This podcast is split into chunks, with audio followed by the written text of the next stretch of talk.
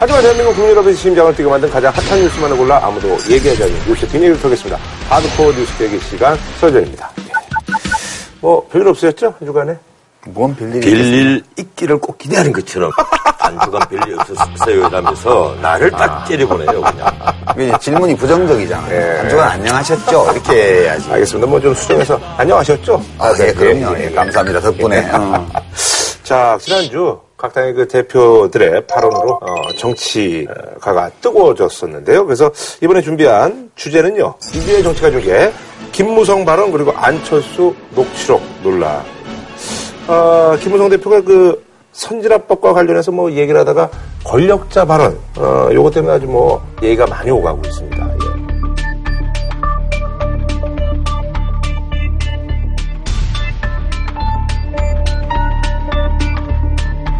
예. 상공회의 소수 얘기를 했는데 네네네. 원래는 권력자를 까기 네. 위해서 한 게 아니고 각을 세우기 위해서 한, 한 것이 아니고 네. 선진화법 때문에 아무 일도 못한다 이 선진화법이 이래서 만들어졌다 이 얘기를 하다 보니까 노동 관련 법안들이 이제 통과가 안 거예요. 되고 있다 뭐 이런 얘기죠. 예. 국회 선진화법 때문에 지금 야당이 반대하는 법이 통과가 안 되니까 네네. 대통령이 맨날 이거 바꿔야 된다고 얘기를 하고 예, 예. 그러잖아요. 네. 근데 선진화법 만든 사람이 박근혜 대통령이잖아요. 그 당시 이제 그 비대위원장이 이제 박근혜 대통령이었으니까. 예, 2012년. 네. 예. 그 비대위원장 하면서 총선 전에도 총선 공약집에 넣었고, 음. 끝나고 나서도 이제 선거 이겼다고 해서 원래 약속한 걸 안 지키면 국민이 심판할 거다. 네. 그러면서 그 임기 다 끝나가는 18대 국회의원들 소집해갖고 국회에서 통과시킨 거잖아요. 그 얘기 한 거죠. 사실을 지적한 거 맞죠? 네. 그런데 그 다음에 소위 친박계에서 네. 최고위원회에서 김무성 대표를 다 앉혀놓고 왼쪽에서 충원, 뭐 오른쪽에 원유철 원내대표. 또 옆에 이인재, 김태호 이런 네. 사람을 통해 앉혀놓고 집중 공격을 해버리잖아요. 그래서 그 다음에 나온 것이 이제 완장론입니다. 완장론이요? 예, 예. 완장론. 김무성 이 대표가 아마 언론사하고 인터뷰를 하면서 같은 날 인터뷰를 했더라고요. 예, 예. 수준 낮은 자가 어? 이 완장 찬 것 아니냐.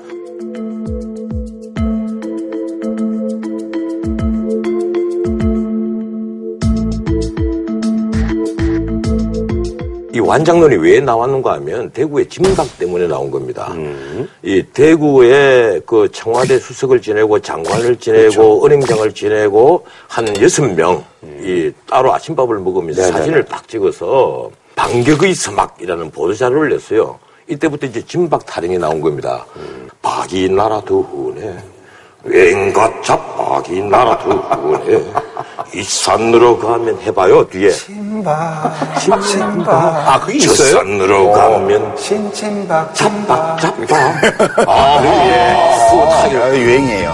지금 그래서 대구에 난리가 나버린 거야. 아, 쪽에서 지금 아, 그래요. 진박 타령을 해서 역 효과가 난단 예, 말이에요. 뭐 최경환 뭐 이제 이러니까. 김무성 대표가 수준 낮은 자들이 완장 차는 것 아니냐. 네네. 어? 근데 이제 김무성 대표의 이 권력자 발언 1라운드가 네. 국회 선진화법이잖아요. 네네. 근데 사실 그 맞는 게 김무성 대표의 그 얘기가 맞는 예, 얘기다. 예. 맞는 얘기예요. 왜냐하면 그때 이- 기록을 찾아보니까 2012년 5월 2일 국회 본회의에서 네. 뭐 찬성 127, 반대 48, 기권 17 이렇게 통과했는데 찬성하기로는 박근혜, 황우여, 이정현, 이주영, 조원진, 서병석이 다 찬성했고요. 네. 김무성 대표랑 정의화 국회의장은 반대표 던졌습니다. 네. 그 밖에도 친박으로 널리 알려진 윤상현, 권성동, 그럼 지금은 짤박이라고 해서 잘린 친박, 진영, 아, 의원, 예. 이런 분들 다 반대 표 결했어요. 최경환 의원은 어떻게 기권. 되죠? 아, 기권이에요? 예. 그러니까 사실 이거는 박근혜 대표가 밀어붙여서 야당의 전폭적인 지지를 받아서 통과시킨 거기 때문에 네네. 지금 대통령이 그거 가지고 여당을 탓하는 거는 좀 사실 안 맞는 것이고 뭐 김무성 대표가 때로 좀 근거 없는 얘기도 하는 분이지만 네. 이 이야기는 사실과 딱 맞는 얘기죠. 음, 아니 근데 이제 뭐 윤석열 의원 같은 경우는 내가 진짜 원조 친박인데 나는 그때도 반대표를 던졌지 않냐. 그러니까 권력자 주변에 어떤 눈치를 보고 그런 건 아니다라고 뭐 이렇게 얘기를 하긴 했는데. 지금 근데 반대표 던진 사람이 얼마 안 되잖아요. 예. 그걸 플랫폼 정치 이러거든요. 당론 정치하는 거. 네. 이, 이거 정말 없어져야 됩니다. 음. 이 미국도 그게 지금 논란이 되고 있어요. 원래 미국의 당론 투표를 하는 것이 한 20%밖에 되지 않았는데 네네. 최근 10년을 조사를 하니까 80%까지 올라간 어. 거예요. 근데 우리는 90%가 훨씬 넘습니다. 네. 이 크로스 보팅이 거의 없어요. 이러니까 내가 알기로는 내가 나도 국회의원 아는 사람 많거든. 물어보면 옆자리에서 물어보고 찍는 사람도 있어. 이거 O 해야 되냐, X 해야 되냐. 어허. 이러니까 굳이 우리가 국민의 대표를 300명을 뽑을 필요가 있느냐. 그러지 말고 한 여당 한 명, 야당 한 명. 야당 한 명. 어? 예. 그리고 뭐 중간에 갔다 왔다 할 수 있는 사람 한 명 정도 놔두면 구인거리도 되고 재밌잖아요. 어쨌거나 이제 그 김무성 대표가 사실 이제 이것 때문에 이제 그 본인 스스로가 이제 고생을 많이 했다. 그래서 뭐 이제 뭐 노동개혁과 관련해서 또 세월호 특보개혁과 관련해서 이제 그것뿐 아니에요. 이 박근혜 정부 출범하고 나서 정부 조직법을 안 만들어졌잖아요.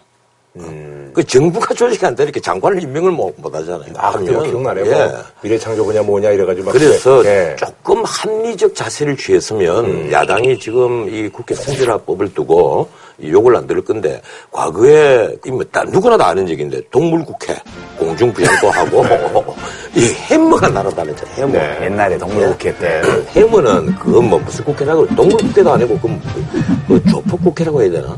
근데 이제 야당이 정부 조직법 같은 거 협조 안 해주고 이래서 이제 문제가 있을 수는 있는데 결과적으로 보면 그 이명박 정부, 박근혜 정부 이렇게 8년간 오면서 정보통신부 없어졌죠. 과기부 없어졌죠. 네네. 산자부 없어졌죠, 사실상. 그러니까 이 국가산업정책을 담당하던 부처들이 없어지면서 네. 한국의 산업 경쟁력이 굉장히 뒤처졌다는 지적이 많아요. 그러니까 사실 뭐 대통령이 뭐 하겠다 그러면 좀 협조는 해야 되겠지만 그 내용상 크게 우려되는 점이 있었기 때문에 그때 야당이 일정 부분 반대한 건 또 야당의 기능으로 인정을 해야죠.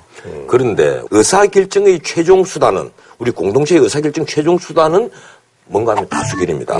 민주주의 첫 번째 원칙이에요. 가장 기본적인 원칙을 무너뜨려 버린 거예요. 아니 근데 미국도 하원에서 보면 필리버스트링을 종결하는 의결 정족수가 있잖아요. 5분의 3. 과반수 말고 예. 60%로. 예, 이게. 이게 우리는 그보다 조금 넘나요? 지금 5분의 3으로 해놨어요. 그렇죠. 우리 똑같잖아요. 예, 예. 그러니까 되게 미국은 그러면 대통령이 민주당 소속이라도 필요하면 공화당 의원들하고 대화하고 타협하고 이렇게 하잖아요.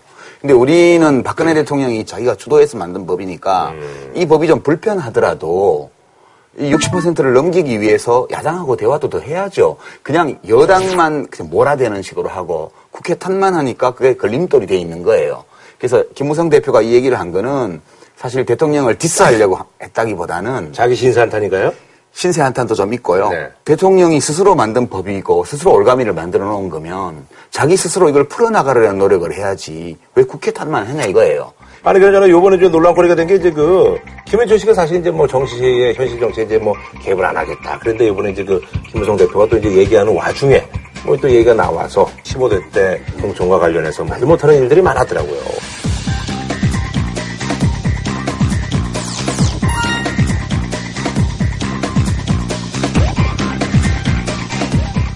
그 김현철 씨가 열낼 필요가 없어요. 아무래도 또 이- 아버지니까 또 YS DJ 두 분이 네. 우리나라 민주화에 있어서 지대한 공헌을 한 건 맞습니다. 네. 정말 고맙고도 고마운데 그 두 분이 난 민주주의자라고는 생각하지 않습니다. 어, 그 그래요? 두 분은 명망가 중심의 패거리 정당의 보스였어요. 음. 그래서 그 두 분이 원하는 대로 공천을 하면 신문에 그때 뭐라고 나왔어요. 빗자루 몽둥이를 갖다 놔도 당선이 된다. 음. 이런 말이 나왔단 말이에요. 그 우리가 부인 못 한단 말이에요. 음. 그걸 갖고 김현철 씨가 왜 우리 아버지 무덤에 아직 때도 안 입혔는데 침을 뱉느냐 음. 이렇게 하는 표현은 그것은 지나친 거예요. 아버지의 명성에 가장 금가게 한 사람은 어느 누구도 아닌 바로 김현철 씨였습니다. 근데 제가 사실 김무성 대표 별로 안 좋아하거든요. 아 예. 근데 요 권력자 발언은 그 객관적으로 봐야 될 것 같아요. 이거는 아까 그 선진화법 관련된 발언도 사실에 맞고요. 네. 이것도 사실과 맞다고 저는 봐요. 아하. 그 김영삼 대통령이 1994년도에 뭐 하나회 숙청하고 예, 금융실명제, 금융실명제. 공직자 재산 등록 이런 걸 전격적으로 해서 인기가, 인기가 엄청 많았잖아요. 네, 하늘을 네. 찔렀죠. 얼마나 인기가 좋았냐면 그때 민중당이라는 이 진보 정당을 하던 사람들을 대거 영입해서 아하. 지역을 정해주고 공천을 줬거든요. 예. 그때 어떤 식으로 했냐면 가방에 현금 탁 넣어서 주고 원정기사 딸린 승용차 지급해주고 지구당 당사에 사무국장까지 딱 배치해서 그리고 상대 후보 약점 리스트까지 딱 선거 전략까지 다 짜주고 이렇게 해서 했단 말이에요. 네, 이 얘기는 솔직히 처음 듣는 겁니다. 아하. 어, 이건 거의 구상기밀 같은 얘기인데. 근데 이제 제가 그때 들었던 얘기 그분들 영입되는 과정에서 들었던 얘기하고 맞춰보면 예. 어, 김무성 대표가 실제 있었던 일을 이야기한 거고 아하. 그게 뭐 김영삼 대통령이 특별히 나빴어라기보다는 그 당시에는 정치자금법도 굉장히 허술했고 또 우리 정치가 아직 권위주의에서 별로 못 벗어날 때였고 정당들은 1인 보수의 지배하에 있었고 당시 정치 문화예요 이게. 예, 예. 그 이제 그 점을 김무성 대표가 이야기한 거기 때문에 뭐 김현철 씨 입장에서는 아버지를 비판하는 것 같아서 듣긴 나쁘겠지만 네네. 그래도 이것은 그때 있었던 일을 얘기한 거기 때문에 우리가 함께 돌아보고 우리 정치가 거기에서 좀 벗어나야 된다는 생각을 같이 좀 나눌 필요 있는 것 같아요. 실제 당시에 사무총장을 했던 분이 강삼재. 아, 예, 예. 이분이 이제 젊었지만은 그때 그쵸. 사, 사선인가 아, 그분도 아주 대단했었죠. 예. 정무수석은 이원종 정무수석. 아, 예, 맞아요. 그, 예. 뭐 강삼재 사무총장이 명단을 쫙 들고 가서 대통령 앞에 쫙 놓고 대통령이 쫙 보고 음, 잘했구만. 이래서 내려와서 발표를 하고 그랬단 말이에요. 그게 공천 공천이었어요. 명단 발표예요, 그게. 아. 예, 그때는 그 일반적으로 다 그렇게 했어요. 음. 그래서 어떤 사람은 뭐 자기 공천 안 받았다고 해서 그 당은 아니지만 막 회의장에 뱀푼 사람도 있고. 아, 영화판에도 옛날에 그 뱀푼 분이 계셨거든요. 직배와 관련해서. 신혜하우스 예, 예, 극장에. 예, 예, 예. 아, 근데 또 뱀 푸는 게 또. 제가 그, 제가 그 현장 가까이 있었습니다. 아, 아, 극장이요? 예. 아, 그러세요? 네. 아, 그러셨군요. 아니, 근데 또, 이번에 이제 또 이게 사실은 저출산 대책과 관련해서 조선족을 받아들여야 한다. 이렇게 얘기를 해가지고, 어, 많은 분들이, 뭐, 이제 좀.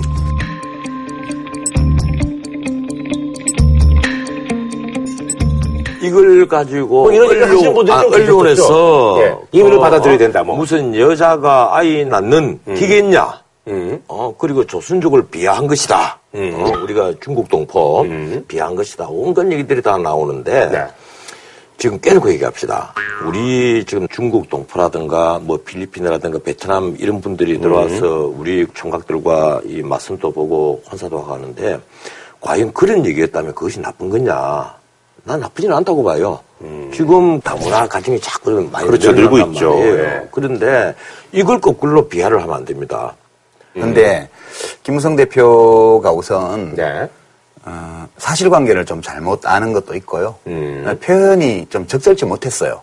표현이. 우선 이제 독일이 합계 출산율 1.38 이렇게 되니까 터키. 터키를 왕창 받았는데 400만이 400만이 되니까. 오니까 문화 쇼크가 일어나서 중단시키고 이렇게 얘기하면서 네네네. 우리는 문화 쇼크를 피하면서 이 문제를 해결하려면 네. 조선족을 받아야 된다. 네. 이렇게 얘기한 거예요. 근데 우선 독일은 저출산 때문에 그 외국 노동자를 받은 게 아니에요. 음. 2차 대전 때 남자들이 하도 많이 죽어가지고 네, 사람이 하도 많이 죽어서 전후 경제 부흥을 할 때 완전 고용 상태인데 일손이 부족한 거예요. 아, 예. 그래서 이제 유효 노동력이 많은 터키 쪽에 열었단 말이에요. 그래서 그 후에 한 2, 30년 동안 300만 명 정도의 터키 노동자들이 독일에 들어왔습니다. 네. 이제 그 얘기라서 저출산하고 관계 있는 게 아니에요, 이게. 아, 예. 독일이 이제 저출산 문제 관련해서 이민을 받은 거는 이게 아니고 과거에 독일이 잘 나갈 때 러시아 쪽이나 유럽 다른 나라에 막 퍼져 있던 독일인 후손들 중에 아. 독일인의 후손임을 좀 어떻게든 증명하는 사람이 있으면 독일 말을 못해도 받아서 교육도 시키고 직장도 잡아주고 이런 식으로 했거든요. 예. 그러니까 우리도 이 얘기를 하려면 음, 그런 이제 뭐 여러 사정으로 아. 국외에 흩어져 있는 우리 동포들이 있지 않냐. 음. 까레이스키도 있고 러시아, 중앙아시아 다 있는데 이분들은 사실 독립투쟁하러 나간 후예들도 많단 말이에요. 음. 그 젊은 우리 해외 동포들에게 우리 국내로 들어와서 함께 어울려 살 수 있는 기회를 더 많이, 더 너그럽게 이렇게 제공할 필요가 있다. 이 정도 말을 해야지 집권당 대표가 뭐 이거에 대해서는 뭐 어떻게 생각합니까? 그분이 YS 밑에서 정치를 하다 보니까 합법이 좀 그렇다는 예, 얘기예요? 합법이 좀 그래요. 어, 왜 YS한테 갖다 대요? 애도 YS 아니고. 그렇잖아요. 어, 그런데 김혜정 씨가 또 나이가 환갑이 어, 한참 넘었는데. 모르는데. 김혜정 씨가 또 화낼지도 모르고. 지금 이게 예. 출산율 때문에 예. 세자녀 낳기 운동 뭐 해야 그 되지 말씀도 않느냐 하시고, 이러니까 그걸 갖고 또 그렇게 맹폭을 하더라고. 그런데 실제 지금 세자녀 갖기 운동을 꾸준히 해오고 있단 말이에요. 그 뭔가 하면 요금 감면해 주거든요. 뭐 전기요금, 가스요금 다 감면해 주죠. 소득 공제해 주죠. 국민주택을 우선 공급해 주죠. 거기다가 국민연금 가입 기간을 왕창 늘려줘요. 예? 그리고 자동차 취득세까지 감면을 해준단 말이에요. 지금 세자녀 갖기 운동 지금 정부가 하고 있어요. 그거 하고 어? 김무성 대표가 얘기하는 것하고 뭐 다른 게 뭐가 있어요? 그걸 갖고 그렇게 비하를 하고 공격을 할 대상입니까? 어, 이제 전원책 변호사님처럼 그 말의 취지를 정확히 이해하면 네네. 이렇게 평할 수도 있다고 봐요. 네네. 근데 세 자녀 얘기도 아, 김무성 대표가 아기 낳던 시절에는 세 번째 애부터는 건강보험도 적용 안 해줬어요. 소득세 그 가족 공제할 때 셋째 아이는 가족 공제도 안 해줬다고요. 그죠, 뭐 그렇게 또 불이익을 줬는데도 새 아이를 낳았잖아요. 네. 그러면 사실 국가 시책에 협조 안 한 거지. 그때로서는. 그런 거고, 그 다음에 이제 지금 그 저출산이 있는 데에는 두 가지 원인이 있어요. 하나는 이제 낳고 싶은데 너무 사는 게 어렵고 경쟁이 그쵸, 심해서 망설이는 거. 이거는 문제죠. 그러나 본인이 아기를 안 낳겠다거나, 하나만 낳겠다거나 이런 건 문제가 없어요. 저는 문제가 없다고 봐요. 그런데 우리 딱 깨놓고 얘기합시다. 지금 젊은 처녀들요. 네. 결혼 늦게 하는 게 일자리가 그냥 없어서 이 문제가 아니에요. 젊은 처녀들이 원하는 신랑감은 뭔가 하면 대기업 근무해야 되고 서울에 근무해야 되고 아니면 자기 아버지가 갑부거나 재벌의 아들이어야 되고 그리고 좋은 아파트 있어야 되고 좋은 차 타고 다녀야 되고 이런 식의 조건을 가진 남자를 찾으면 어떻게 생각해요? 아니, 근데 이제 뭐또다 그런다고 볼 수는 없죠. 전부 다 김구라는 아니다 말이야. 문제는 아, 왜 거기 저 저를 갖다 대요? 아, 예, 근데. 저는 결혼할 때 아주 어려웠어요. 아니, 개그맨이라고 해서 예, 전부 다 예. 김구라는 아니다. 그렇죠, 그렇죠, 말이야. 그렇죠. 근데 예. 그걸 알아야 되는데, 지금 정말 우리나라에서 또 그렇게 될 수밖에 없는 게, 어. 부잣집 아이라고 해서, 어? 이 벤츠를 타고 다니고 멋진 옷 입고 다니고 돈을 흥청망청 쓴단 말이에요. 네. 그럼 내가 열심히 공부하고 아무리 노력을 해도 평생을 따라가도 내가 쟤를 못 따라간다. 그럼 나도 빨갱이 되겠어. 어? 나도 좌파 돼버린다고. 그래서 내가 늘 하는 말이 부자가 겸손하지 않으면 가난한 자는 화를 낸다. 오늘의 명언. 부자가 겸손하지 않으면 방송을 끝내자는 거예요, 뭐예요?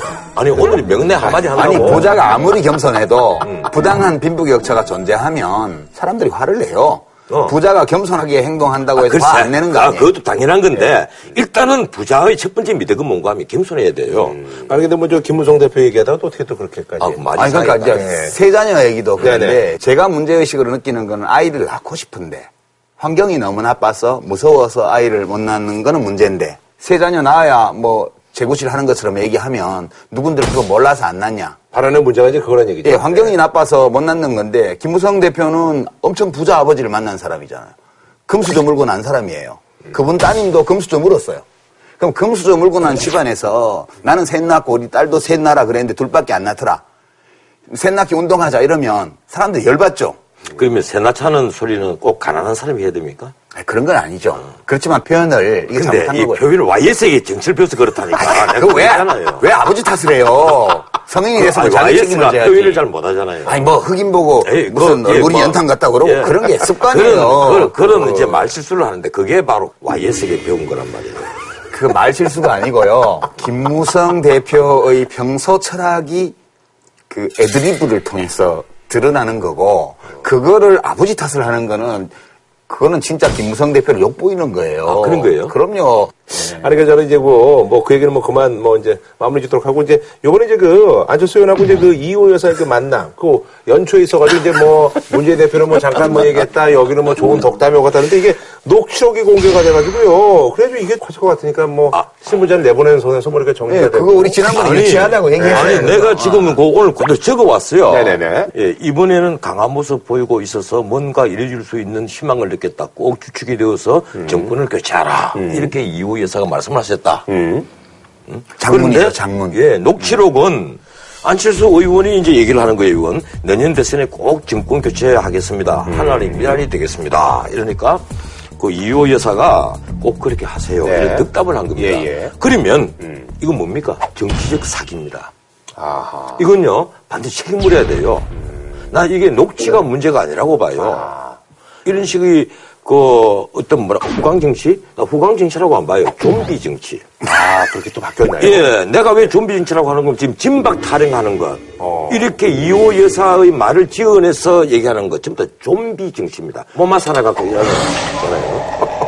이거 활동적 예, 강치 예, 정치인가? 예, 예. 좀비 정치예요. 동양의 강치는 이렇게만 뛰어다니는데 이렇게 이렇게 서양의 서양의 가- 좀비 뭐- 좀비는 막 다 하더라고 막 동작을 예. 그렇게 되면 이제 CG 되는 거 알고 계세요? 자자잔이라고. 예. 나는 언제 그 극장에 한번 나오나 싶어서 시민극장은 성공리에 박을 어? 그냥 원칙 극장 아직 없어. 안 열려. 워낙 근함하다 보니까. 아니 그, 그, 예. 래서 이게 장문인데 그 지어낸 건데 살짝 바꾼 거죠. 그래서 이- 살짝 바꾼 게 많이 바꿨어요. 완전히 바뀐 거야, 이게. 그 살짝 바꾼 거예요. 살짝만 바꿔도 지금 의미가 국민의당에서 제의 왔어요? 아니 그 전 변호사님 너무 씹으시니까 아니 그게 아니고 신민이 나는 정확한 얘기하는 거예요. 지금 내가 무대 깔 때도 그대로 깠습니까? 안 가던데 왜안 아, 깠어요? 무대 깔 때는 뭐 아니 와이스 닮았다는 게 얼마나 까는 건데 아, 그게? 그 본인을 면책시켜 주는 거잖아요. 아 그런 거예요? 그럼요. 약하신 아 약하신 모습 보인 거예요? 거예요. 아, 어. 근데 그 저기 녹취록하고 진짜 이렇게 비교를 해보면 물론 이제 서로 이제 좋은 뜻에서 이렇게 한 얘기인 건 알겠습니다만 이제 문제가 좀 많이 될 수 있겠다라는 그런 생각이 아니 근데 이해가 안 되는 게 그렇게 장문을 했으면 들키지 말아야 되잖아요. 근데 녹취록을 왜 밖으로 내보낸 거예요? 더 웃기는 게 이 김홍글 DJ 삼남이 어, 화가 나서 내가 입당한다는 거 아니에요? 네, 네, 더불어민주당에. 네. 그러면서 한 얘기가 참 재밌더라고요. 어? 안철수 때문에 더불어 입당한다. 어? 오보 사건 이후 아무런 거래 없이 입당했다. 예, 뭐 그런 얘기가 있더라고요. 그러면 거래가 있어야 입당하나? 보통은 그렇죠. 아 그런 거예예요? 그럼요. 보통은 그렇죠. 예, 예를 들어서 거예요? 뭐 예. 어떤 당에서 역할이라든가 아, 뭐 공천이라든가 이런 거에 대해서 비례대표 몇 번. 뭐 그런 그런 것도 있을 수 있죠. 얼마든지. 그러니까 이 자리에 있었던 사람은 그래서 갔고 여기는 오늘 입당 들어가 됐고. 이는 이제 리. 뭐가 됐고 리. K가 진입에 실패했잖아 당사에. 근데 그분이 이제 용산 쪽으로 이제 옮겼을 때는 뭐 청와대 쪽에서 어떤 그 아 예. 누군가의 어떤 그 언지를 받지 않았느냐 뭐 거래처가 잘못된 거지. 거래선이. 그런데 오늘 더불어는 왜안 까요 오늘? 김종인 위원장 얘기하고 깝시다. 뭐 마음대로 하세요. 근데 어, 요걸 좀 마무리 고전에 요걸 예, 요걸 마무리 고전에 이제 그 아니 뭐 김홍걸 씨가 입당하면 어때요? 예컨대 뭐 김현철 씨가 또 어떤 당에 입당하면 어때요? 아 누구는 대통령 딸이 대통령도 하는데 누구는 정치도 못해요? 왜 이중잣대로 막 비난하는 식으로 하냐고. 아 근데 그 말을 내보고 째려보세요. 아까 하는데 약간 비난의 뉘앙스가 있더라고. 아니지. 난 비난하는 게 아니고. 내가 너무 예민했나? 아, 그런 말을 한다고 해서 그렇게 자기 아버지, 어? 음. 이 묘소 얘기까지 하면서 또 공격을 할 필요가 있겠느냐. 아, 그런 이 거는 뭐 얘기였고. 좀 부적절한 거죠. 예. 또 김원글 씨도 내 이래서 화가 나서 입당한다. 이렇게까지 표현하는 게 좀 그렇더라. 이 얘기예요. 네. 예. 아니 어쨌든 그래서 이제 안희원 쪽에서는 이제 그 실무자 이게 녹취록을 이제 공개한 사람은 이제 관두게 했고 이호 여사한테는 이제 사과를 하고 뭐 이렇게 해서 이제 마무리되는 뭐 마무리돼야죠. 네. 그거 이게 자기들끼리 사과하고 뭐 하고 했을 때는 문제예요. 안철수 의원은 그걸 국민들 앞에 사과를 해야죠. 내가 이렇게 거짓말해서 정말 죄송합니다. 다음부터 참말만 하겠습니다. 이래야죠. 근데 뭐 좀 공평하지 않아요? 그럼 사과를 해야죠. 아니 그 사과를 하든 안 하든 그게 좋지 않은 행위였고 그 않은 게 아니고 그 결과 범죄입니다. 그런 건. 지지율이 지지지지지지지지지 이렇게 가고 있잖아요. 네, 지금 못 떨어져 들어간 지지율 떨어질 때는 지지지지지 하는 거고 올라갈 때는 어떻게 해요? 와, 아, 그렇구나.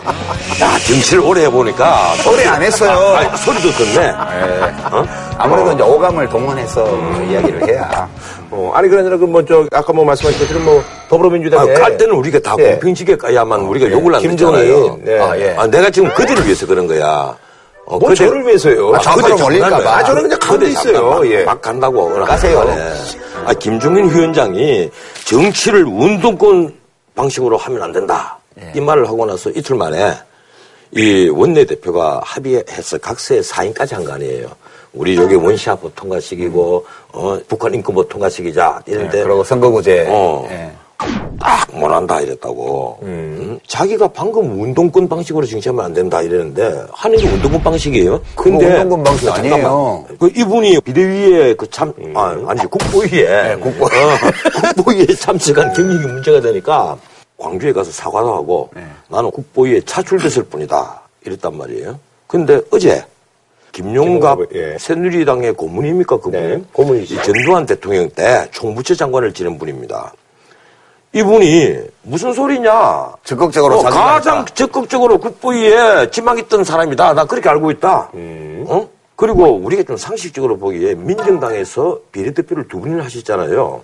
그냥 차출당한 사람을 비례대표로 구조시하면서 그렇게 애지중지하지 않을 거란 말이에요. 지금 더불어민주당에서 왜 그 국보위 전력이 있는 사람을 비대위원장으로 모셔왔으며 그리고 그렇게 모셔왔는데 전통적 지지자들이 등을 돌리는 게 아니고 그 후로 지지율이 더 오르고 있어요. 네. 이게 무슨, 뭘 의미하냐 하면 되게 슬픈 얘기인데 이 야권이 너무 궁박해가지고 찬밥 더운 밥 가릴 처지가 안 되는 거예요. 그러면 김정은 위원장은 찬밥입니까? 더운 밥입니까? 원래는 찬밥이라야 맞죠. 근데 왜 그게 용납이 되냐 하면 김정은 위원장의 전력에 대해서는 기존의 야권 지지자들은 비판적이고 음. 기존의 여권 지지자는 상관 안 해요. 어차피 그거 했던 당이니까 지금 여당은. 그러니까 그 사람의 국보의 전력에 대해서 전혀 문제 삼지 않는 어떤 유권자들이 여기 지지해 줄 수 있다면 괜찮다 이거예요. 그 정도로 처지가 궁박해서 하는 거예요. 그런데 어떻든 나는 선거 앞에 당 만들고 뭐 여기 갔다 저 갔다 하잖아요. 이것도 세탈이에요. 그렇죠. 새가 날아듭니다. 온갖 잡새가 날아듭니다. 근데 그게 우리 정치 현실이에요. 우리 민주주의의 현 수준이 그런 거니까. 그 당직 몇 번 바꿔봤어요. 저요? 어, 개혁당에서 열린 아니 이제 당적을 바꾼 게 아니고. 잠깐 있어봐야 하면 계산하면 아 제가 네, 네, 네 개예요, 네 개. 어, 그러니까 네. 이 산으로 가면 아니 저는 산을 옮긴 건 아니에요. 산 이름만 바뀌었지. 아 예, 사람은 있는데 예, 저는 그 산에 그냥 산이 왔네. 산의 이름이 바뀐 거예요. 아, 산이 온 게 아니고 예, 저는 크게 여당에서 야당으로 이렇게 건너간 적은 없고. 정말 이름 바르는 단두대감이야. 음, 왜요? 자기 변명을 너무 심하게 하는 거야 그냥. 그럼 변명하고 자기는 살아야지. 가만히 있었는데 산 이름이 바뀌어버렸대. 아니 한 산 안에서 요골짝 저골짝 다닌 거지 이 산에서 저 산으로 간 적은 아, 없어요. 그냥 태백 산맥에 살았고 네. 너는 자령 산맥에 살고 이런 거 아니냐 뭐이 정도다 이거죠. 예, 그렇죠. 아, 어쨌든 뭐, 금저 정체가 중계. 어, 두 분의 어떤 얘기 때문에 아주 뭐 굉장히 뭐 자. 즐겁고 좋은 정보도 많이 없습니다. 예. 뭐, 마무리 짓까요? 좀비 정치 그만하자. 아, 좀비 정치를 그만하자. 예. 어, 누구한테 하는 얘기예요? 여야 사거리. 네. 저는 뭐 김호성 대표가 완장 얘기하신 거에 공감하면서 옛말에 이 화무 11홍 권부지 10년 그런 말이 있는데 이제 우리나라 5년 단임제 대통령제니까 조금 고쳐서 화무 5일홍 권부지 5년 명심하시라. 자, 32년 만에 아주 그 기록적인 폭설요. 제주국제공항이 어, 4일간 폐쇄가 되면서 이제 어, 시간상으로 이제 42시간 동안 공항 난민이 발생하는 그런 정말 보기 드문 광경이 이제 벌어졌는데 그래서 이번에 준비한 주제 어, 레리꼬 레리꼬 레리꼬 레리꼬 세계는 지금 겨울왕국 더 새로 해보세요. 아, 폭설대라 정말 너무한다. 영문이 뮤지컬 못하겠네. 뮤지컬 못해야죠 그리고 영문과 나왔잖아. 아 영문과 나왔다고 뭐 노래하고 상관없죠 그 발음 발음도 안 let it go가 뭐가 어떠세요? 레리코, 레리코. 예. 아, 이 얘기로 돌아가서 23일 날. 그래서 이제 아시는 분들 중에 거기 이제 뭐 이게 발이 묶이신 분들도 꽤 있으실 거예요. 그래서 23일 오후 5시 45분부터 이제 못 뜨기 시작해가지고 이제 풀린 게 25일 오후 3시인데 난리가 났더라고요. 그래서 1200여 편의 이제 여기가 결항. 문제는 아시아나나 그 칼 같은 큰 항공사에는 처음부터 문자 메시지로 사진에 다 고지를 해줬어요. 어, 이래서 비행기가 뜨지 못하니까 공항으로 해서 나오지 마세요. 다시 연락드리겠습니다. 이렇게 고지가 됐는데 저가 항공사들은 지금 뭐 사과나 했습니다만 아무런 고지가 없었던 거예요. 심지어 이 공항에서 기다리고 있으면 대기 순번대로 타격하겠다 그게 문제가 이러니까 되더라고요. 전부 다 공항에서 쪼그리고 앞에 줄 서듯이 앉아갖고 예, 콘서트. 티켓 구하듯이 뭐 이렇게 했다고 하더라고요. 그게 문제는 네. 또 왔다가 그, 게 아니면 다시 바로 잡아서 숙소로 가야 되는데 이게 못 간 거예요. 왜냐하면 10cm 이상 눈이 쌓이면서 제주 공항에서 신제주로 가는 게 외길인데 거기가 이미 기- 길바닥에서 돌아버린 차들 아하. 때문에 완전 마비가 되어서 눈을 치울 수가 없었어요. 왜냐하면 제주도 제설차는 다 어디 갔냐면 중산간에 가 있어요. 제주시와 서귀포 그렇죠. 사이를 어, 뚫, 맞아요. 뚫는 게 업무기 거기 때문에. 맞아요, 예. 그래서 산으로 올라가는 중산간에 대기를 하고 있었는데 도로에 차들이 다 엉겨갖고 제설차가 진입을 할 수 없었던 거예요. 그러면서 거기 묶여버린 거죠. 밤에 첫날 밤에. 그 둘째 날 오전부터는 상황이 풀려서 괜찮았는데 첫날 밤이 제일 문제였던 거예요. 진짜 이번에 문제점이 또 나오긴 나왔어요. 네. 작년 4월 달에 강한 돌풍으로 한번 개량이 돼갖고 노숙 사태가 벌어졌답니다. 네. 그때 매뉴얼 만들어라! 이래서 그리고 보도자료를 싹다 뿌리는데 종합관리 상황실을 만들고 또 숙박업소를 자동으로 소개하는 체제를 만들고 음. 그런데 이런 매뉴얼이 뭔가 하면 500명을 대상으로 한 매뉴얼이란 아. 말이에요. 이번에 이게 작동이 안 돼 버린 거야, 이게. 그러면 제주도에서 지금까지 작년에 그런 일이 한번 있어서 다시는 이런 일이 없도록 하겠습니다. 이랬는데 뭘 한 거냐. 목포만 주면 다냐. 이래서 지금 원희룡 지사가 애는 많이 쓰고 요건 엄청 얻어먹는데 사실은 내가 보기에 충분히 비난받을 만하다. 그게- 14년도에 취임했으니까 한 2년 지났으니까. 그게 어떻게 된 거냐면 제주도는 지금까지 눈으로 인한 그 대규모 결항 사태가 별로 없었어요. 그렇죠. 왜냐하면 제주공항은 바닷가에 있기 때문에 활주로가 눈 때문에 막히는 경우가 별로 없어요. 제주도 결항 사태는 거의 다가 바람이에요. 네네네. 네. 근데 바람은 태풍이 오면 지금은 경로 예측이 다 되고 언제부터 비행기가 못 들 거라는 예고가 다 나가기 때문에 사람이 많이 공항에 오지를 않아요. 아. 그래서 500명 규모의 그 공항 청사 체류 매뉴얼을 세운 거예요. 뭐 그래서 하여튼 최선은 다했겠죠. 우리가 그 일부러 어, 그렇게 골탕 먹이려고 하진 않았을 거 아니에요. 하지만 나는 이번에 이거 한국 그 공항공사 네네. 나 이렇게 돈 많이 버는 줄 몰랐어요. 그러니까요. 어, 여기 돈 제주공항에서 엄청 벌어요. 2013년에 1,849만 명이 이용을 해갖고 463억 60만 원을 벌었는데 제주공항 사용료로요. 4천 원이거든, 네네. 1인당. 작년 같은 경우는 1,300만 명이 방문을 했단 말이에요. 그럼 네네. 곱하기 2하면 2,600만 명이 이용을 하는 겁니다. 네. 그리고 2,600만 명이 이용하는 걸로 내 계산을 역으로 해보니까 651억 아하. 9천만 원이 나와요. 네네. 650억을 번다는 얘기예요. 네네네. 그러면 이 충분히 매뉴얼도 만들고 이게 이런 비상사태 음. 대비한 어떤 상황식도 만들고 그 요원들도 훈련을 시켜놓고 거기 사장이 없어, 근데 할수 지금. 있는데 이 재미가 있는 게. 이게 내가 안 그래도 방금 사장 얘기했잖아요. 네네네. 이 사장 봉급이 3억 3천만 원이에요. 네. 그 지금 영종도 있잖아요 공항. 네. 어? 이 공항 공사 사장이 3억 3백만 원이고 그래서 국토부 제일 차관 하는 사람이 글로 갑니다. 그런데 강원도 지사 출마한다고 딱 떠나요. 그리고 창원시장 하는 사람이 글로 가요. 네. 또 그리고 이번에 국회의원 출마한다고 딱 떠났어요. 김석기. 공항공사 사장이. 이, 이 네. 보세요. 3억 3천만 원을 받으면 네. 장관보다 두 배입니다. 차관한 사람이 그렇게 영진을 한 거예요. 봉급만 치면 네네. 두배 반, 그런데 장관의 두배 반. 그거보다 국회의원은 봉급이 얼마 안 돼요 또. 근로 가겠다고 처음부터 사표 쓴단 말이에요. 자 그러면 이분들은 치막 훌륭한 분들이야. 돈보다도 국민 민복을 위해서 그러니까 황금보기를 돌같이 하는 황금을 정말 황금을 보기를 똑같이 하는 이런 분들에게 표창을 못 줄지언정 왜 언론이 비판을 하느냐 어떻게 생각해요? 훌륭한 반어법이십니다. 내가 참 이거 보고 기가 막혀요. 이 공항공사 사장에 아무런 사명감도 없는 사람이 가 있었다는 얘기란 말이에요, 이게.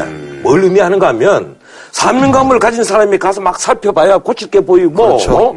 또 장기적인 비전도 세우고 하, 는데 아무런 사명감이 없이 그냥 자리를 하나 얻어서 그냥 노는이 한 가, 가 있자. 돈도 싫다는 얘기 아니에요. 그러니까. 이런 사람이 가 있었으니까. 네. 그러면 내가 또 하나 궁금한 것이 국회의원이 얼마나 좋으면 이렇게 연봉을 3억이 넘게 주고 차도 있고 비스도 있고 이런 데도 다 집어치우고 국회의원 하려 할까? 애국심 때문에. 좀 유효해 해보니까 어때요? 그래 좋았어요? 저는 별로 안 좋더라고요. 왜냐면 돈도 별로 안 벌리고, 그리고 어디 가나 어디고, 누가 유권자인지 모르니까 다니면서. 뭐 이래야 돼요. 국회에서 장관들 불러서 좀 호통 칠 때, 이때 조금 신나지. 그 국회 회의장만 딱 나가면 완전 뭐, 그, 진짜 에브리 회어 어리야. 그 영어를 함부로 쓰지 맙시다. 어느 곳에서나 어려. 어느 곳에서나 어립니다. 근데 내가 과거에 국회의원 할때 네. 유시민을 볼 때마다 목이 힘이 빡빡하게 들어가서 쫙 이래가지고 아 눈빛이 또 얼마나 이 불이 많이 나와서 그냥 제가 철없던 시절에. 어, 지금은 아주 온순한 어리 향이 딱 때가 있는데 그때는 이 앉아서 아, 방자스럽게 묻지도 못해. 안 그랬어요. 그래갖고 놀이 보면 아니, 갑자기 불통이 튀네, 나. 아니 어, 어떤 당하고 싸울 때만 그랬지. 그때 빼면 안 그랬어. 아 그랬구나. 이제 인천공항 뭐 얘기도 나왔으니까 얘기인데, 이번에 그 저기, 베트남에서 온 25살 그 남성이 야, 그 재밌었다. 쓱 해가지고 나와가지고. 영화의 한 장면이에요. 네. N씨는 도착 후 환승장인 3층으로 가지 않고 2층에 남아있다가 A 입국 심사장으로 향했습니다. 그리고 오전 7시 24분쯤 N씨가 무인 자동 출입국 심사대 문을 손으로 열고 통과한 장면이 CCTV에 찍혔습니다. 그 이게, 이게 쉽나요, 이게? 이 자동 출입국 그 하는 데는 밑에가 한 30cm 떠갖고 있고 위에 높이가 1m 21이에요. 그래서 이게 팔짝 운동 잘하는 사람은 끼넘을 수도 있고 이 우리 유 장관처럼 몸이 얇은 사람은 밑으로 싹 이러면 아, 저 그거보다는 두꺼워요. 30cm, 30cm면은 30cm 어지간하면 다 들어가요. 어지간하면.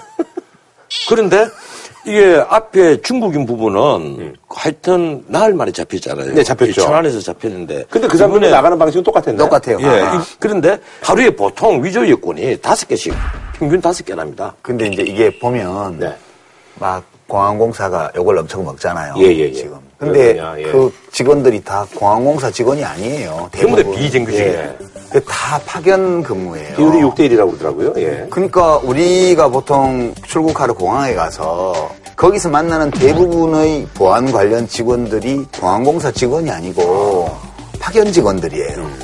내가 숫자로 말씀을 드리면 아마 시청자들이 정확히 알 겁니다. 보안요원 1132명, 보안검색 966명, 구조소방대 208명이 전부 다 비중이에요. 이 황당한 얘기입니다. 근데 문제는 돈이 없느냐 하면 아까 말한 대로 돈이 많이 끈단 말이에요. 사장은 3억 300만 원씩, 3억 3천만 원씩 돈을 받고 평균 임금 자체도 굉장히 높아요. 인천공항공사가 8천만 원, 그리고 한국공항공사가 6,900만 원입니다. 근데 이 비정규직을 이렇게 많이 가지고 평균 임금이 높아보면 뭘 하겠냐는 거예요. 그런 점에 있어서는 나는 이게 우리 공항공사 정말 반성해야 되는 특히 공항 같은 데 이제 정비 보안 요원이나 보안검색요원, 특히 소방 요원, 그게 핵심 요원이잖아요. 예, 가장 중요한 이런 건데. 요원들이 비정규직이 압도를 하고 있단 말이에요. 그럼 이거 뭐 하자는 거예요, 이게? 그렇게 이제 노동법법 통과시키면 더 심해져요. 근데 문, 아이, 그, 그 자꾸 그거와 비교하면. 그런데 총리가, 어, 지금 뭐, 뭘 개선해라, 뭐, 시설 개선해라고 문세로 이 열면 열리는가 보자. 이게 지금, 이 황교안 총리를 비판하려 하는 게 아니고, 총리가 뭔가 이게 장관 핵심을 모르시는 것 아니냐, 이런 생각이 들다. 알 필요가 없어요. 총리가 하는 일이 없기 때문에 그냥 의전 총리예요 지금. 아, 총리는 안 해봤잖아요. 복지부 장관은 제가 옆에서 해봤지만. 많이 봤어요. 예. 그 일주일에 다섯 번씩 이렇게 그 총리 당시에- 그 당시에 봤는데 총리가 누구였죠? 저는 이제 이해찬 총리 있다가 이해찬 총리가 하는 일이 전혀 없었던 사람이다. 그때는 실세 총리였죠. 지금은 그냥 대독 총리죠. 뭐. 투. 예, 그냥 이 비정규직이 많고 아웃소싱 하는 건 또 모르겠는데 이 보안 요원 그 검색대 있잖아요. 앞에 안마의자가 있다라는 거예요. 왜 거기 안마의자가 있어야 됩니까? 혹시 밀수한 안마의자를 그 그리 놔뒀나? 이제 근무하다가 좀 이제 서서 근무하니까 너무 힘들 때는 교대로 좀전 아니, 전 세계 공항에 이런 게 있어요? 안마의자 갖다 놓고 보안 검색하는 데가? 세계에 없어도 우리 나름으로 할 수는 있겠죠. 내가 또 이게 단두대 소리 하면, 뭐 이런 다 말단 들리게 단두대 보내봤자 뭐예요. 이게 그 자리에 아무런 사명감 없이 가는 사람들, 어? 하나 문제 있다고 봐, 정말요. 아니, 그럼 이거 저기 보안요원 이런 것들은 그냥 지금 이렇게 보도가 되고 이게 뭐 구조적으로 바뀌거나 이러기는 좀 힘든 상황이네요, 그럼. 바꿔 나가야죠. 정부의 방침이 비정규직을 늘리는 쪽이라 공 항공사 사장이 반대로 갈 리가 없어요. 아니요, 오늘 이 방송 듣고 아마 이게 보안 요원과 그리고 최소한 소방 요원들, 이- 이분들은 아마 정규직화 할 겁니다. 이분들 정규직화 하지 않으면요, 사명감 갖고 일 못 하잖아요. 이 진짜 오랜만에 해야 제가 돼요. 박수. 그리고 돈이 없는 회사 같으면 모- 모르겠는데 무차입 경영을 자랑을 하고 네네. 일년에 엄청난 돈을 벌어들이는 게 공항공사예요. 그러면 그 정도는 정규직화 해야죠. 네. 하겠습니다. 뭐한 줄로 평좀 부탁드리겠습니다. 그럼. 아 이거 사실 제가 도지사를 취재 좀 했어요. 아, 원지사를? 예. 근데 이제 여러 가지 사실관계를 확인해 보려고 취재차 통화를 했는데 한 줄 논평을 해달라고 부탁하더라고. 아, 청탁을 받은 거예요? 그럼? 야. 예. 어허. 그래도 되나? 하세요. 그 이제 죄송합니다, 고맙습니다. 그렇게 해달래요. 아, 죄송합니다. 고맙습니다. 죄송합니다는 그렇게밖에 못 모셔서 죄송합니다. 그리고 승객과 도민들의 훌륭한 시민의식에 감사합니다. 이렇게 해달래요. 제가 청부 한 줄로. 어, 그, 저도 한마디 하겠습니다. 예. 저는 좀 라틴어로 할게요. 어, 예. 팍타 순트 세르반타. 그 뭐예요? 팍타 순트 세르반타. 예. 이 약속은 지켜져야만 한다. 이 라틴어 중에는 좋은 말 많아요. 어. 인두비오 뻘레오 이러면 의심스러운 것은 피고인의 이익으로. 울티마라스요 이런 것도 있더라고요. 죄임법 정주의 얘기 이런 거. 이 라틴어 공부하면 참 재미있는데 하지 마세요. 예. 머리만 아파. 예, 무리만 더 나빠져요. 누가 뭐 한다고 그랬어요? 아, 혹시, 어, 여러분 할것 아니, 같아서. 아니에요. 아니에요, 예. 절대 그러려면 팍타 순트 세르반타. 약속은 예. 지키져야만 한다. 그래, 그러니까 원희룡 그 지사께서 이분만은 좀 매뉴얼 잘 만드시고 앞으로 잘 대처하시기를 간절히 부탁드립니다. 네. 자, 다음 소식은 해외 소식인데요. 이란이 이제 그 경제제가 이제 풀렸잖아요. 그래가지고 이제 각국에서 이제 이란이 워낙 이제 뭐 조건이 좋으니까 러브콜을 많이 이제 보내고 있습니다. 그래서 사실 우리도 좀 가야 되는 거 아니냐. 중국도 가고 뭐 그랬는데. 그래서 박근혜 대통령도 이란 방문을 이제 검토 중이라고 하는데요. 그래서 준비한 이번 주제. 세상에 이란민이 이란으로 쏟아진 세계 러브콜입니다. 예. 그거 좀 잘 해보라니까 세상에 이래한 일이 세상에 이래한 일이 요번에 좀 이럴 때좀 해야 이 개그맨 답고 아, 여기서 또 이렇게 또 받으시니까 뭐 저야 뭐. 한번 해봐요 세상에 이래한 일이 이러면서 그거 안 돼요. 그거 안 돼? 안 돼, 안 돼. 안 되면 개그맨 그만하든지 또 연예대상 받으려면 해보라니까 아니, 이란이 뭐 워낙 뭐 조건이 좋잖아요. 인구도 많고 또 뭐. 인구 많잖아요 네. 8천만 중동 국가 중에 네. 굉장히 많은 편이죠. 그리고 또 이제 뭐 사실 석유도 많이 나고 또 가스도 많이 매장돼 있고 그래서 지난번에 그 시진핑 그 주석이 22일 날 이제 방문하고 아베도 가고 그래서 우리도 이거 뭐 가야 되는 거 아니냐. 이란에 이 대통령이 거꾸로 좀 다니는 때예요. 유럽에 막 다니고 엄청난 네. 대우 받잖아요. 보니까 이탈리아 가서는 이 캄파 올, 어? 올리오 궁인가? 네네. 거기에 뭐 보면 비너스 예, 맞아요, 있고 맞아요. 나체. 예, 네. 나체성이 쫙 둘러가 있답니다. 근데 그 천을 다 가려라. 공사하는 것도 아니고 예, 다. 가리고 네. 그리고 저녁밥 먹을 때 와인. 와인, 반주하는 거 이게 금지식이고 그렇게 해서 계약을 한 게 무려 한 21조 천억 원어치 170억 유로를 네네. 계약을 했어요. 예. 그리고 지금 이란이 지금 인프라 건설 할게 너무 많거든요. 그렇죠. 도로, 항만부터 심지어 배 사들이는 거, 선박, 유조선, 가스, 운반선, 컨테이너선 이래서 우리가 이제 눈독을 들이고 있는 게 많아요. 백물을 우리가 지금 수출하겠다고 하잖아요. 그리고 컨테이너선 같은 뭐 조선은 물론이고 특히 도로 같은 데는 우리가 노하우를 갖고 있으니까 근데 이게 우리가 일일이 경쟁이 붙는 게 중국인데 중국보다 우리가 좀 우위에 있는 건 사실이죠. 기술적인 면에서는 우리가 약간 우위인데 인해 전술에. 밀리는 이 대표적으로 선박이 그렇지 않습니까? 선박이 이 그렇더라고요. 조선 사업은 큰 기술이 필요 없는 유조선, 가스 운반선, 컨테이너선 이거 밀린단 말이에요. 그 우리가 좀 그럼 요번에 좀, 좀 가서 좀 잘 좀 좀, 뭐 정상간의 어떤 외교를 좀 하고. 지금 아마 박 대통령이 방문하기 위해서 물밑으로 그 여러 가지로 아마 협의를 하고 있을 거예요. 우리가 지금 4, 5월 설이 있거든요. 네. 근데 또 얘기를 들어보니까 4, 5월 설에는 또 이란 대통령의 뭐 모하니 대통령입니까? 일정이 또 빡빡하답니다. 그 일정 잡기 힘들어요. 예. 어, 잘 나가거든 지금. 아, 여기저기서 막 오라고 그러는군요. 그래요. 네. 지금 완전 돈줄인데 중국의 시진핑이 뭐 선수를 딱 쳐서 갔는데 사실 중국과 이란은 옛날부터 그 실크로드로 대식국. 예, 몇천 년부터 예, 뭐 대식국이잖아요. 왔다 갔다 하는 데란 말이에요. 근데 내가 이것 때문에 한참 어제 공부를 했어. 아하. 이 공부를 하니까 참 재밌더라고. 옛날에 페르시아에 네네. 반역이 일어났어요. 네. 왕자 하나가 탈출을 하는 거야. 탈출을 해서 배를 타고 도망을 친 게 신라까지 왔어요. 그러니까요. 이 신라에 와서 신라의 공주와 사랑에 빠져서 살다가 다시 페르시아로 돌아가서 반역도를 무찔렀다. 이게 구신이에요. 음. 네네. 근데 실제 경주의 괴령, 그 이제 원성왕릉이거든요. 네네. 거기에는 보면 이게 특심이 꼬불꼬불하고 눈이 커요. 눈이 크고 눈이 쑥 좀 들어갔어요. 그 코가 크고. 당시 신라 사람 예. 신라 다르는데. 사람과는 좀 다르, 네. 달라요. 그거 기억하시는지 모르겠네. 고등학교도 공부 다 잘하셨잖아. 흥강왕 때 그 처용이 왔다 하는 거예요. 네. 근데 그게 이제 처용이가 그 역시 페르시아인을 좀 닮았어요. 그거 일한 사람이에요? 어, 그렇지 않나 싶어요, 처용이가. 아, 그렇게 또 연결시키는 그 거예요? 처용가. 근데 오만에 가니까 네네. 오만 문화부 장관이 그 처형이 오만 사람이라고 주장하더라고요. 오만이 가니까. 예. 그래서 그 우리 신바트 예. 모험에서 예, 예, 예. 신바트가 출발하는 데가 수하르라는 데인데 네네네. 거기 가봤는데 그 문화부 장관 말이 우리 우호 관계 언제부터 이 얘기를 총리가 하니까 그게 아니고 우리 1200년이가 됐다고 주장하더라고요. 아? 뭔 1200년에 있더니 처용가의 처용이 아. 엄한 사람이라고 주장하면서 거기 그쪽에 이거 기록이 있나 봐요. 그게- 자기들도 뭐 신라라는 섬이 있대요 앞에. 아, 1200년 맞네요. 흥강왕이 850년 뭐, 뭐 고무립이니까. 네, 1200년 됐다고 그러면서 이 건배할 때 1200년 우호 관계를 뭐 이러면서 아하. 그 각자 자기들이라고 하나 봐 그쪽에서는. 아니, 그래서 저희 뭐 이제 테헤란, 뭐 삼성도 예. 이게 사실 우리도 이제 이란하고 이제 인연이 그래도 꽤 있어요. 그래서 예전에 이제 박정희 대통령 때, 예. 그때는 그때는 어리서서 기억을 네, 잘 모르죠, 거라고. 나는 고등학교 졸업하고 네. 그냥 낭인이 돼서 네. 어, 이 젊은이 거리를 떠돌아 다닐 때인데 그 무렵에 석유 파동이 온 거예요. 네. 석유가 갑자기 가격을 확 올렸던 거야. 오펙에서 가격을 올리니까 그 석유를 의지하면 안 줘요. 그때 이란이 우리에게 석유를 줬단 말이에요. 그게 1973년입니다. 네. 이러니까 박 대통령이 워낙 고마우니까 네. 이제 테헤란로 거기에다 딱 테헤란로 4km를 명명을 한 거예요. 그때는 솔직히 허벌판이었어요. 말죽거리가 이거 아무것도 없는데 그냥 예, 허, 허벌판에 있다. 이 포, 지금 포이동이 말죽거리였고 예. 이 논윤동에는 거의 뭐 자갈 비탈이었고 종로 같은 데가 아니라 예. 이제 그 구도심이 예. 아니라 그냥 아무것도 없는데 거기 이제 딱 하나 있어서 AID 아파트 하나가 딱 서 있었을 텐데 지금 번화가죠. 어, 지금 우리나라 금융의 그렇죠, 그렇죠. 본산입니다 거기가.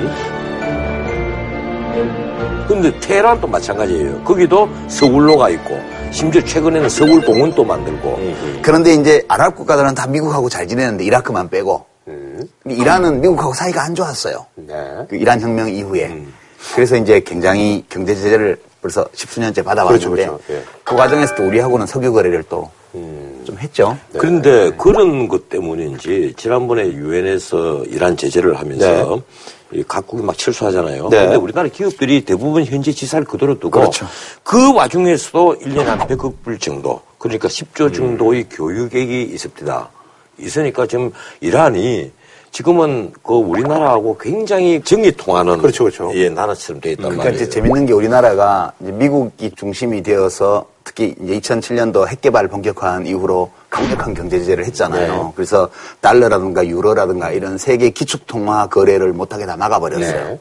그래서 우리나라도 이제 달러로는 결제를 못 하게 됐으니까 좀 편법으로 시중 은행에 있던 그 이란 정부 계좌를 달러 계좌가 아니고 원화 계좌로 해놓고 아, 석유를 갖고 오면 석유 대금을 그 원화 계좌에 원화로 넣는 거예요. 아, 그다음에 이제 우리가 이제 상품 수출을 하면 네네. 그쪽에서 돈을 받아야 되는데 돈을 줄 수가 없잖아요. 음, 석유가 돼? 아니, 그 원화 계좌에서 돈을 빼오는 거죠. 아, 그렇게요. 그래서 우리가 이- 이란에 수출한 액수보다 어, 원유 수입액이 많았어요. 아, 그래서 그 계좌에 잔금이 아, 한 4조 원 지금 남아 있다는 거 아니에요. 어, 그래요? 쉽게 말하면 그게 이제 하나의 그, 아. 그 돈통이야.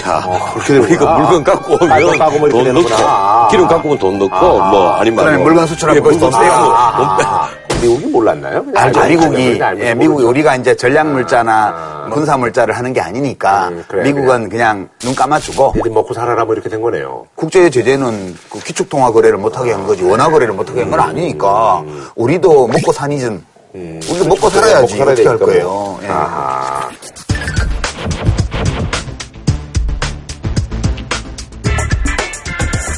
근데 딴 것보다 사실 이란은 뭐 다른 나라들도 다 이란에 은독 들이고 있어서 네네네. 우리도 뭐 필요하면 대통령도 방문하고 장관도 방문하고 초대도 하고 해야 되겠죠. 근데 그보다 더 중요한 거는 이란이 핵 개발을 본격화했던 한 10여 년 전부터 10년 동안 아주 혹독한 경제 제재를 당했단 말이에요. 그렇죠, 그렇죠, 예. 그 아직 다 풀린 건 아니에요. 네. 근데 이제 작년 7월 달에 포괄적 공동행동이라는 6개국하고 이란이 네. 합의해가지고 네네. 그 6개월 동안 이행 계획을 착실히 이행을 했기 때문에 지금 일단 경제제재부터 해제한 거란 말이에요. 그러니까 이란의 핵 문제가 북한 핵보다 풀기가 더 어렵다고 그랬어요. 아, 그래요? 훨씬 더 어렵다 그랬죠. 네. 뭐 훨씬 더 어렵다. 뭐 이제 종교 뭐 이런 예. 것도 있고. 아하. 그런데 풀었거든요. 아, 그러니까 북한도 풀 수 있다는 얘기예요. 아니, 우리가 이란은- 사실 이란 사태를 보면서 우리가 생각해야 될 게 이란 모델로 북핵 문제도 풀 수 없냐 이것도 봐야 돼요. 그런데 지금 북핵 문제는 하여튼 중국이 지렛대 한쪽 붙잡고 있는 거예요. 근데 이번에도 거의 3주 만에 미국 국무장관과 중국 외교장관 왕이가 만났잖아요. 중국은 대화가 중심이어야지 제재가 목적이있어는 안 된다. 이래서 또 북한 편을 드는 거예요. 그러니까 뭐 이렇게 나오더라고요. 지금 이 중국이 지르고 보니까 우리가 작년 9월 3일 날 전성절에 음. 박근혜 대통령이 중국 갈 때 얼마나 많은 비난을 받았어요. 서방으로부터. 누가요? 서방으로부터 비난 다 받았죠. 그것도 말은 안 하지만 어떻게 중국이 전성절에 가서 이 시진핑 옆에 푸틴 옆에 서 있느냐. 그 세 사람밖에 안 보이니까. 그런데 그렇게까지 하면서 중국이 이 한반도에 핵을 완전히 없애는 데 있어서 힘을 써줄 것을 기대를 했는데 지금 박근혜 대통령이 보기에는 그 신뢰가 완전히 깨져버린 거예요. 지금까지 믿었던 우리 외교 노선이 일거에 지금 네네네. 위태롭게 됐단 말이에요. 난 그래서 지금 우리 정부가 우리 외교 당국이 이 점에 있어서 지금 어떤 대안을 갖고 있는지 이러니까 한쪽에서 내가 지난번에 말씀드린 대로 핵무장론이 다시 나온단 말이에요. 이제. 최소한 핵무장 공론화를 하자. 공론화라도 하지 않으면 중국이 움직이질 않는다. 요번에 뭐 사드 그래서 사드 얘기까지. 나오면서 지금 중국 외교부 대변인이 우리 대통령 담화문 발표하고 나면 반나절도 안 돼가지고 정면으로 쳐버리는 이런 최악의 사태로 지금 가고 있잖아요. 한중 관계가. 예. 이런 상황에서 어떻게 중국 쪽의 북핵 문제 해결을 된 협조를 기대할 수가 있겠어요. 이제 그 방식으로는 안 되는 거기 때문에 지금 다른 방식의 외교적 해법을 도모해야 이 코리아 리스크도 제거가 되고 북핵 문제도 해결이 되고 우리가 또 북한으로 경제적 진출도 할 수가 있고 지금 이렇게 꽉 묶여 있기 때문에 이란 핵 문제가 어떻게 풀렸는지를 우리 이 정부 당국이 좀 자세히 들여다봐서 네. 이란 모델을 북한에 좀 적용시켜 보는 방향으로 그렇게 좀 그건 안 될 겁니다. 예, 제가 보기로는. 해보지도 않고 안 된다고 아. 아, 제가 보기로는, 아니, 지금까지 우리가 육자회담을 하든 뭘 하든 우리 주변의 사강들은 솔직히 입만 갖고 와요. 호주머니 속에서 끄집어내서 내미는 것은 북한이다? 나 남한인데, 어? 대한민국인데. 생색은 여기서 다 내. 어? 뒤통수는 내가 더 맞아. 뒤통수 친단 말이야.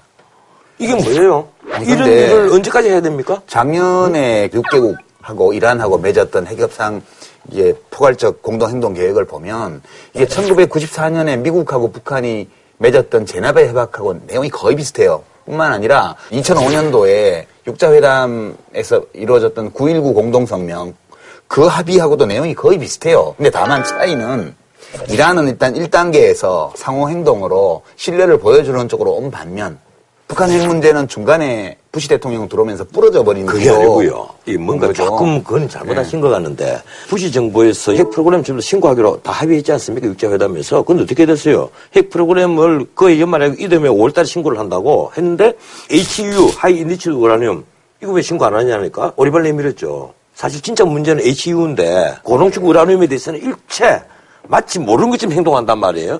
이 플라토는탄은 핵실험을 해갖고 고폭 실험을 해서 위에서 들통이라도 나지만 지진이라도 일어나지만 HU탄은 고농축 우라늄 탄은 지진도 안 일어나 이게.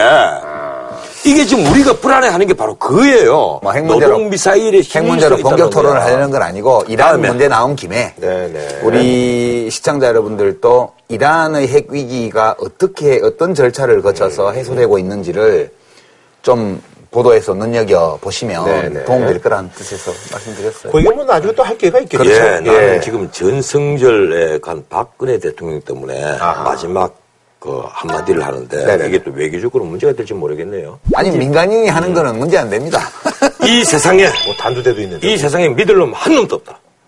아하. 예. 옛날에 우리 저 그 해방 공간 때 그런 속담이 있었죠. 예. 누구도 믿지 않고 미국 믿지 우리가 말고 소련에 속지 말고 뭐 그런 거 있었죠. 우리가 독립 자강하지 않으면 안 됩니다. 이 작가님은. 아니 저는 같은 이란 다 좋은데 네. 북한 핵도 이란 핵처럼 아, 또 이란 애처럼. 그게 아주 좋을 것 같아요. 알겠습니다. 이 마치기 전에 나 하나 부탁이 있어요. 이 마치기 전에 나 하나 부탁이 있어요. 한번 해보세요. 이란, 이란, 이러지 마세요. 한번 해보세요. 시청자들, 아니, 내 동생이 그렇게 듣고 싶대. 오빠가 하니까 하나도 안 웃긴다. 아, 너무 재밌으셨어요. 지난번에. 이잔, 이잔 타오대 마세요. 이잔, 이잔 타오대 마세요. 그러니까. 아, 그럼, 그럼 앞으로 하세요, 그럼. 잘하시는 분이 그거 하셔야죠. 지금 연예 대상이 내 목적이 아니고 내 진짜 목적을 솔직히 얘기할까요? 복면 가왕에 나가는 거야. 복면가왕에 나가는 거야. 변호사님이요? 아까 세타령 보니까 나가실만 국민을 뒤집어 쓰고 머리에 가발을 쓰고 그거보다는 너의 너의 아야 하면서 아야 이러면서 그거보다는 너의 목소리가 보여해. 응시로 나가면 어떨까요? 그거보다는 그도 또 심사위원으로 있잖아. 그 아시는 앞에. 아니라 판정단인데. 아, 판정단 제가. 그러면 모른 척 하겠습니다, 그거는. 그래서 우리끼리 짜고 하는 거야. 제가 모른 척 할게요. 그래서 뭐 가슴이 뚫린다면 손수건 끄집어내서 눈물도 좀 아, 이렇게 가슴을 심금을 울리는 노래를 들어본 적이 없다. 그럼 나중에 뚜껑을 탁 여니까 내가 나왔대. 그리고 가발도 탁 드니까 내가 나왔대. 엄청 웃기네요. 아, 연말에 연예대상에 신인상이 오지 않을까? 아, 복면가왕 한번 나왔다고 연예대상 심사대상이 되지는 않아요. 아, 한 그래요? 번 나온 거 갖고는 되지는 네. 않을 것 같습니다. 아, 예, 알겠습니다. 뭐 이제 끝낼 때가 된 것 같네요. 예. 아, 저희는 다음 주에 찾아뵙도록 하겠습니다. 고맙습니다.